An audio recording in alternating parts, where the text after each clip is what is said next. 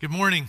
Well, we're in a series called What Does God Want? And what I'm talking about today is perhaps one of the most difficult things in life to achieve what God wants. And that is how we react when someone means to do us harm. How we react to people when they hurt us. And we've been in this series looking at several different things that Jesus talked about and how he revealed what God wants for our lives. We're looking at a certain section of Scripture that later was named Sermon on the Mount. It's when Jesus just sat down with a group of people. A large crowd was traveling with him. He sat down and he started to teach them. And that's in the New Testament book of Matthew, starting in chapter 5. I'd like for you to follow along in some Bibles that are coming down the aisles right now. If you don't have one, just raise your hand. Bible's yours to keep. If you don't have one, keep it with you. Uh, so you have access to what is God's will for your life. So take one of those and take it home with you. You can follow along in there as you turn to the page numbers that are on the screen, or you can just read on the screen as I read today from Jesus' message called the Sermon on the Mount. So, has anybody in here not ever been wronged? Anybody? Any hands up? Anybody never had their feelings hurt, never had somebody betray them? Are you, you may have been wronged this week. You may have been insulted, stuff taken from you, people say something about you that's not true. We've all had that stuff happen to us. It kind of happens several times, maybe through life. Somebody hurts you or does something against you, and that's what makes this teaching from Jesus one of the most difficult ones because there's what our nature is when it comes to what we want to do when somebody hurts us. And then there's the reality of what God wants. And that's what Jesus is getting ready to reveal to a group of people who had missed it when it came to how to react when people meant to do them harm. And it's in Matthew chapter 5 beginning at verse 38. Jesus says, You've heard that it was said, eye for an eye, tooth for a tooth. But I tell you, do not resist an evil person. If someone strikes you on the right cheek, turn to him the other also. Now, you've got to kind of look at it through the eyes of the people who were listening to Jesus say that. They had biblical reason to say eye for an eye and tooth for a tooth. If you read in the Old Testament, the book of Leviticus, chapter 24, it talks about an eye for an eye and a tooth for a tooth. So, what's the big deal? The Bible says to do it, so why can't you just get even? Well, they had a problem with following what Leviticus 24 said. Number one, that was a judicial thing, it wasn't an individual thing. And number two, they were starting to, they were getting even with interest. Like if they were saying things like, if you steal my cow, I'm going to steal your cow and your chicken and call your mama ugly. You know, they were they were doing something more. They were like clicking it up a notch. And they were not going by what God had said. This is a judicial thing. It, it's not meant for interpersonal relationships. It's not meant that if you do something bad to me, then I get to do something bad to you. In the context, in the biblical context, is why Jesus said, You've heard it was said, but let me tell you what it really means because you've missed the boat. You think it means you can get back at people with interest, but the reality is that's a judicial thing that the courts decide when it's an eye for an eye and tooth for tooth. Jesus goes on to even say something a little bit more than just an eye for an eye and a tooth for a tooth. He says, If someone strikes you on the right cheek, turn to him the other also.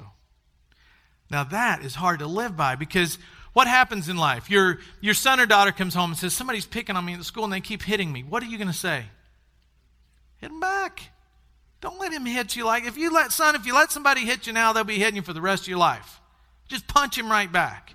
And while that usually does take care of the problem, when that happens, it's hard to listen to what Jesus says and think, okay, he says if somebody strikes you on the right cheek, turn to him the other also. And then I see this issue where my son, my daughter, they're, they're being something physical going on, and I'm saying, look, you got to take up for yourself. How do you live today by what Jesus was telling these people 2,000 years ago? How do you have the kind of response that the Amish community had in 2006 when a guy named Charles Roberts walked into a school, took 10 girls hostage, and ended up killing five of them? How do you respond to that? You know how the Amish community responded? Listen to this news report. Says on the day of the shooting, the grandfather of one of the murdered Amish girls was heard warning some young relatives not to hate the killer, saying, We must not think evil of this man. Another Amish father noted, This man had a mother and a wife and a soul, and now he's standing before a just God. He committed suicide after he killed the girls. Jack Meyer, a member of the Brethren community living near the Amish in Lancaster County, Pennsylvania, explained I don't think there's anybody here that wants to do anything but forgive and not only reach out to those who have suffered a loss in that way, but to reach out to the family of the man who committed these acts. A Roberts family spokesman said that an Amish neighbor comforted Roberts' family hours after the shooting and extended forgiveness to them. Amish community members visited and comforted Robert's widow, parents, and parents in law. One Amish man held Robert's sobbing father in his arms, reportedly for as long an hour as an hour to, com- to comfort him. The Amish have also set up a charitable fund for the family of the shooter. About 30 members of the Amish community attended Robert's funeral. Marie Roberts, wrote, the wife of the man that did the act, wrote an open letter to the Amish neighbors thanking them for their forgiveness, grace, and mercy. She wrote, Your love for our family has helped us helped to provide the healing we so desperately needed. Gifts you've given have touched our hearts, and in no way can words describe. Your compassion has reached beyond our family, beyond our community, is changing our world. For this, we sincerely thank you. And then it says, but some commentators have criticized the swift and complete forgiveness in which the Amish people responded, arguing that forgiveness is inappropriate when no remorse has been expressed. So, how in the world, in the middle of that tragedy, could someone only think about doing something good for the person or the people who were related to the person? How can we obey that? I don't know if I could respond that way. That, I mean, in reality, that would be really difficult to have that immediate. I know we would all get there and we would all finally get there, but this is like the moment of. They were like, well, we need to forgive that man first. And then we need to move on and do whatever they did. And how in the world did they get there? See, what Jesus is saying in this passage in Matthew chapter 5 is when you're hit, you need to absorb it. God wants me to absorb the hit. Now, Jesus is talking about, when he's talking about you know, somebody strikes you on the one cheek, turn to them the other one. Jesus is talking about insult. He's not talking about physical. Jesus is not saying, stand there and let somebody beat you to death. That's not what this passage teaches. See, when Jesus was referring to this backhand slap, he's referring to an insult. They would have understood what an insult that was. The backhand slap was reserved for a child or for a slave. It was an insult. It was like saying, You're an idiot. You're so dumb. You know, I mean, that, that's more like what it was like. It was an insult. It wasn't really a physical thing, it was an insult. It wasn't meant to cause pain or meant to inflict bodily harm. It was meant to insult people in front of other people. So, what Jesus is saying is when somebody insults you, you don't have to retaliate. So, he's talking about interpersonal relationships, not physical things. I, my mom told me when I was little and she would put me in a chair. Oh gosh, I would. She said I would say, "Mom, please spank me. Just, just give me a whipping, anything, but don't make me sit in the chair." I mean, that was the worst thing that could happen. That was punishment. I would have much rather received, you know, a couple swipes of the switch. It quits hurting after a little while, and I can go play. Jesus is talking about insult, not physical. One time, a reporter asked General Robert E. Lee, he said, when he was uh, asking about an officer, he said, General, I guess you don't know what that officer's been saying about you. Lee answered, I know, but I was asking my opinion of him, not his opinion of me. And it's really hard when we're personally attacked not to want to turn that around and attack somebody else, attack that person back. If somebody insults you, the first thing you want to do is insult them. Or if you've even heard somebody insult you and they're not even around, you want to make sure that people know how what a terrible person that is, right? It's like, well, they said this about you. Well, let me tell you something about them. Well, they said this. Well, let me tell you what, what they do and what they said and what they've done. Jesus gives us the perfect example of what to do when we're insulted. 1 Peter chapter 2 verse 23 it says, when they hurled their insults at him, he did not retaliate. Now, Jesus, all this is while they were physically assaulting him. This is talking about insult. They hurled their insults at him. He did not retaliate. When he suffered, he made no threats. Instead, he entrusted himself to him who judges justly. See, Jesus had the power to entrust everything that was happening to God. And that's the same power that we have. He knew that God would be the one that could even the score. He knew that when he was insulted, he would entrust himself to the Father. And that's the same thing he's asking us to do. That you don't return insult for insult. Just because someone hurts you doesn't mean you turn around and hurt them. In fact, God asks us to go the extra mile. You ever heard that? Oh, she's a great person. She'll go the extra mile for you. Eh, we've heard that statement. We've heard that phrase. That dates all the way back to the first century. Because listen what Jesus said in Matthew 5. He goes on to say, If someone wants to sue you and take your tunic, let him have your cloak as well. If someone forces you to go one mile, go with him too. Give to the one who asks you, and do not turn away from the one who wants to borrow from you.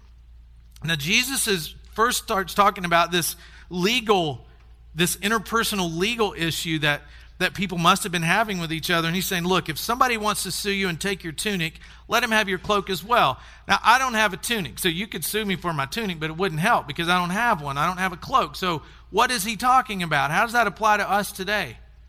Well, then, a tunic, that was your undergarment. So, you, thought suing the pants off somebody was modern. That was that happened a long time ago. And they're talking about the collateral that was given to make sure you paid back your debt. Your cloak was a big deal because your cloak is what kept you warm. Your cloak is what kept the sun off of you. The, the, your cloak is what you slept on at night. And so if somebody sued you, sued the pants off of you, and took your tunic, so to speak, you're also to give them your cloak to show that you are going to pay them back.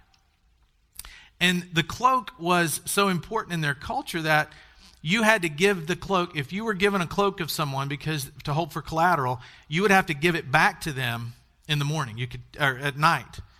You come and get it in the morning, go go give it back to them at night because it's what they slept on. So you couldn't just take it and they're standing there naked. You had to give them their cloak to sleep on at night. So it, it meant something to, to those people who were listening. And what Jesus is talking about is this our interpersonal relationships. He's talking about not, not turning what is supposed to be taken care of by the judicial system into something that's interpersonal. For instance, if somebody kills someone close to you, you can't go kill that person. If somebody harms you physically, you just can't turn around and harm that person physically, or you are guilty of the same thing they're guilty of. And Jesus is saying when it comes to interpersonal relationships, you need to go the extra mile. You need to give more than is required. Now, there's things that obviously the courts have to decide. Like when a person, when the state decides it's time to put somebody to death, an individual didn't decide that, the state decided that. And Jesus is saying when it comes to interpersonal relationship, you can't go get your own retaliation. That God will take care of that for you. Then he says, if somebody forces you to go one mile, go two. Well, to them, in that culture, in a culture that was occupied by a Roman army, if a Roman soldier came up to anybody, he could just say, Hey, buddy, I'm tired. Come here. You got to carry my pack. And you had to carry it for a mile. That was your duty. You didn't have a choice. Thousand paces, one mile, you had to carry their pack. But at the end of that mile, you could throw their pack down and say, Good luck, buddy. I mean, you've done your duty. It didn't matter how tired he was, it didn't matter if he's a nice guy or not. You didn't have to do any more. That was your duty. But Jesus is saying, keep going. Go the extra mile. do more than is required. See, the first mile is your duty. Do you have to do it? Yes. Do you have to do a second mile? No, that's not your duty. But going the second mile is when you become a reflection of God's love and grace in the world. The second mile is what makes people who follow Christ stand out from the crowd. Yeah, do your duty. Yeah, be nice to people, whatever. But when you go that second mile, people see a difference in you. People see something that, wow, there's something different about this person. Because what God wants me to do is God wants me to dispense grace and mercy like He does. See, he's, God is saying, I went the extra mile for you. I want you to go the extra mile for others. Did God have to do that? No. But He did. For us, He went the extra mile. And He's asking us not to do what's, because the natural thing is to say, look, I've done my duty. I'm done. I'm finished. I've given in. I'm not doing anymore. But He's saying that don't do what's natural, but tap into that which is supernatural. So when you go the extra mile, it's a supernatural extra mile. It does amazing things when you do what's not required. He's saying do more than is required because he did for us. God gives us mercy and grace, and he's asking us to give people mercy and grace. You remember what mercy is? When you give mercy to someone, you have not given them what they deserve. When you don't get what you deserve, that's mercy teenagers, kids, when you've done something terrible and your parents are upset with you and you think, oh gosh, it's the end of my life, and they come in and they don't do anything, that's mercy. Grace is when you get something you don't even deserve. You didn't deserve it, but you got it because of grace. That's what God did for us, and that's what God's asking us to do for others. Now, most of us, if we took all of us that are in here and we got in a circle and we started to share stories about our conflict, most of the conflict that we deal with would be, it would be minor. It would be, well, she hurt my feelings, or he said that, or, or no, we don't agree on how this happened. It would be this emotional tug of war where somebody's saying, I'm not going to let go. I'm going to go, I'm going to have it my way. That's for most of us what it would be like. Jesus is not saying in this passage, to stay in an abusive relationship. He's not saying to stay and let someone beat you to death or abuse you. He's talking about when interpersonal conflict arises, you do what is unnatural. You be supernatural and dispense grace and mercy.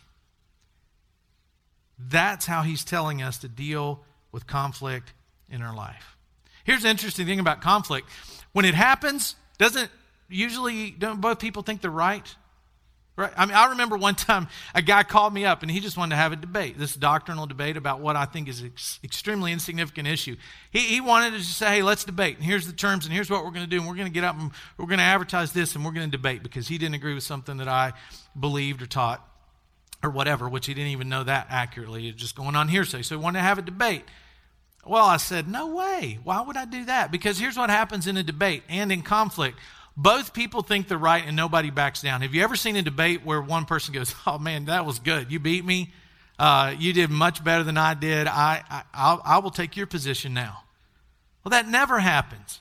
A debate ends with both people thinking they won and both people believing even more so that they're right.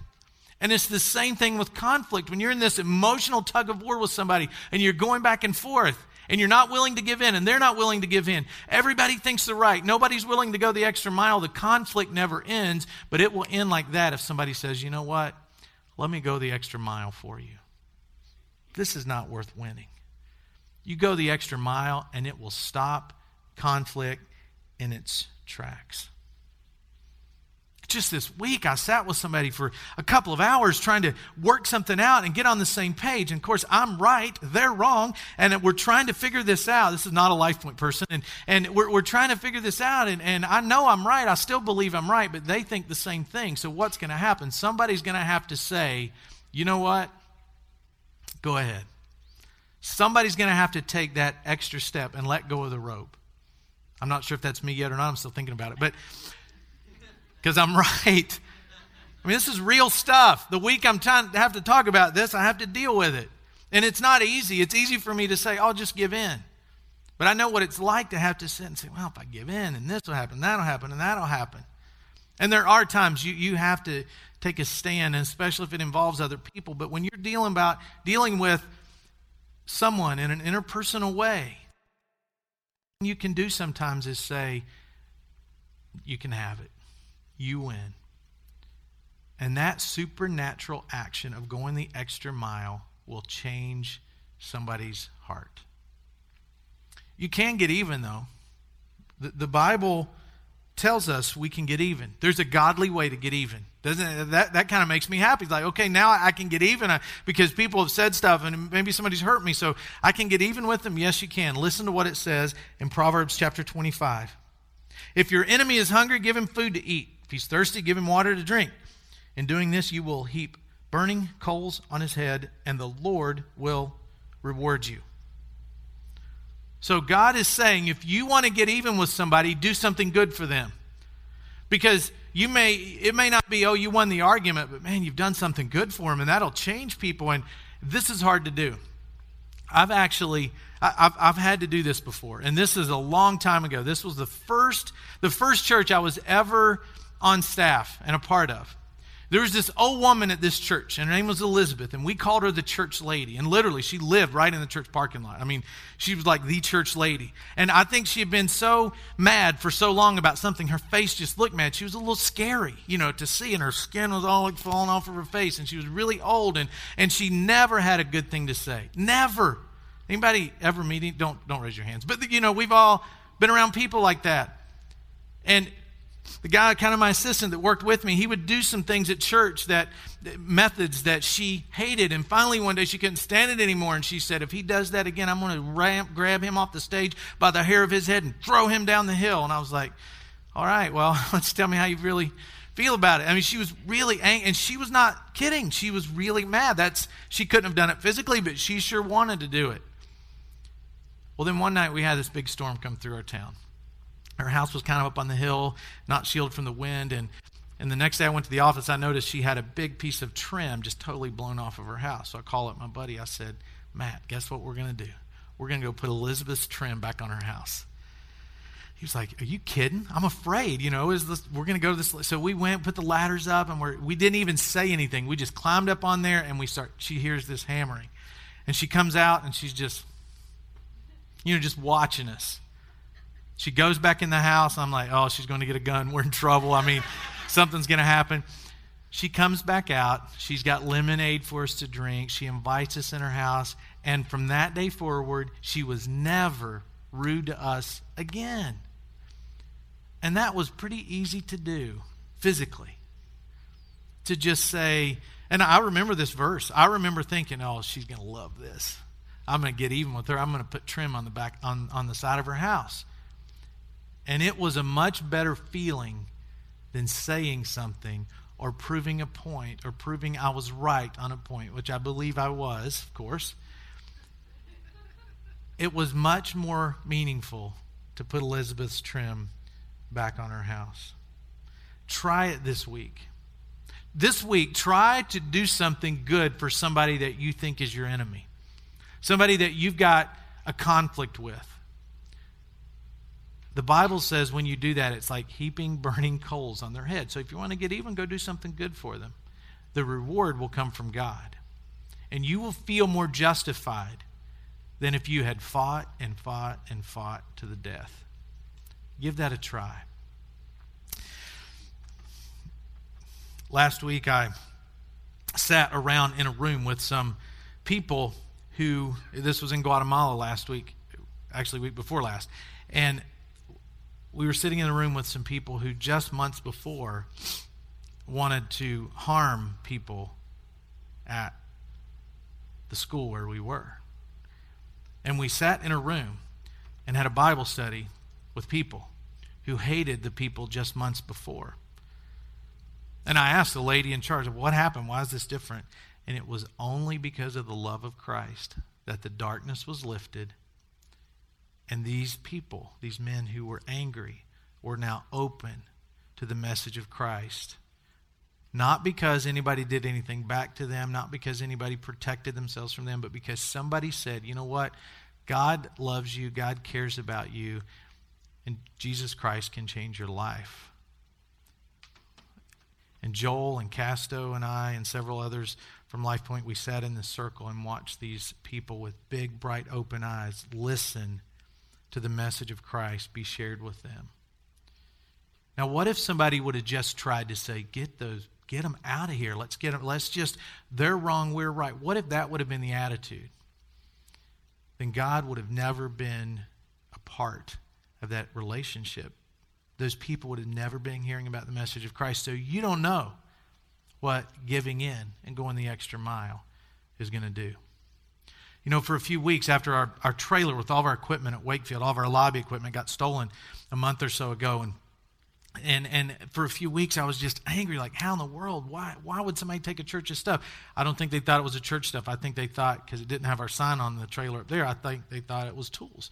And I just think God bless them when they open it up and they find 200 Life Point t-shirts. I hope they wear one. I hope they feel so guilty when they put on that LifePoint t shirt. And when they open up and go, What's this? And it's communion supplies and they're drinking the grape juice or whatever. I hope that they feel so bad. And I honestly pray, God, let, let, let them just open those dozens of Bibles that they took that were ours. And let at least they've got something that they could open it up and it could change them. And if that person drove up right now and said, Here's your trailer back because the guilt is so deep that I can't stand it anymore, that I stole all this church stuff, I would just say, You're forgiven. And just let them go on and go the extra mile. That's what God requires for us to do. When we do that, it provides amazing freedom. Hebrews chapter 10 says, Sometimes you were publicly exposed to insult and persecution. At other times, you stood side by side with those who were so treated. You sympathized with those in prison and joyfully accepted the confiscation of your property because you knew that you yourselves had better and lasting possessions.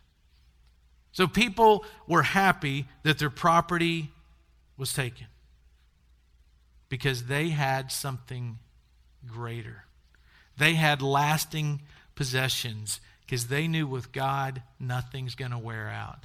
If you want to do something to me, take my, that's fine, just do it.